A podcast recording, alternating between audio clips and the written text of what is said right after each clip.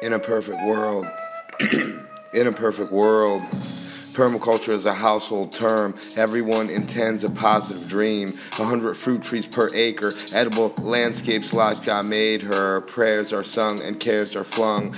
In a perfect world, we see beauty at every step.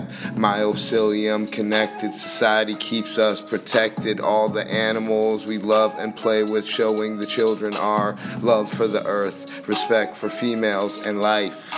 In a perfect world, our consciousness is awakened. We forgive and accept, love and listen to the forest, and all those amongst us distribute the surplus, living in abundance in a perfect world. Our resources are renewed with plants in a closed loop system. Study Mother Nature as our highest teacher in a perfect world. Everything I love is. Yes, we can all grow a fruit forest overhanging coconuts, papaya and star fruit, ribosomes in every zone, perennials, plants themselves. If we begin edible landscapes regenerated by your kitchen scraps, composted with organic matter, Fukuoka's revolution. Let's lay down the straw and follow Mother Nature's law within the agroforestry so we can feed the children without a sacrifice.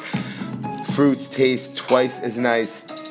Food that protects and heals instead of shame for a meal. Feel good and plant a tree. Thank God for what we feel. Permaculture is so real. Plant thousands of species. Ground cover is edible. Living mulch like nasturtium, sweet potato, mushrooms, lima beans, and cherry trees. Fill our dreams.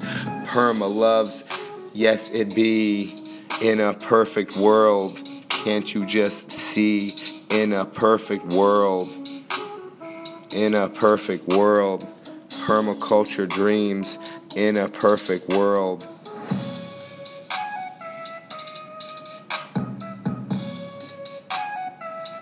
In a perfect world.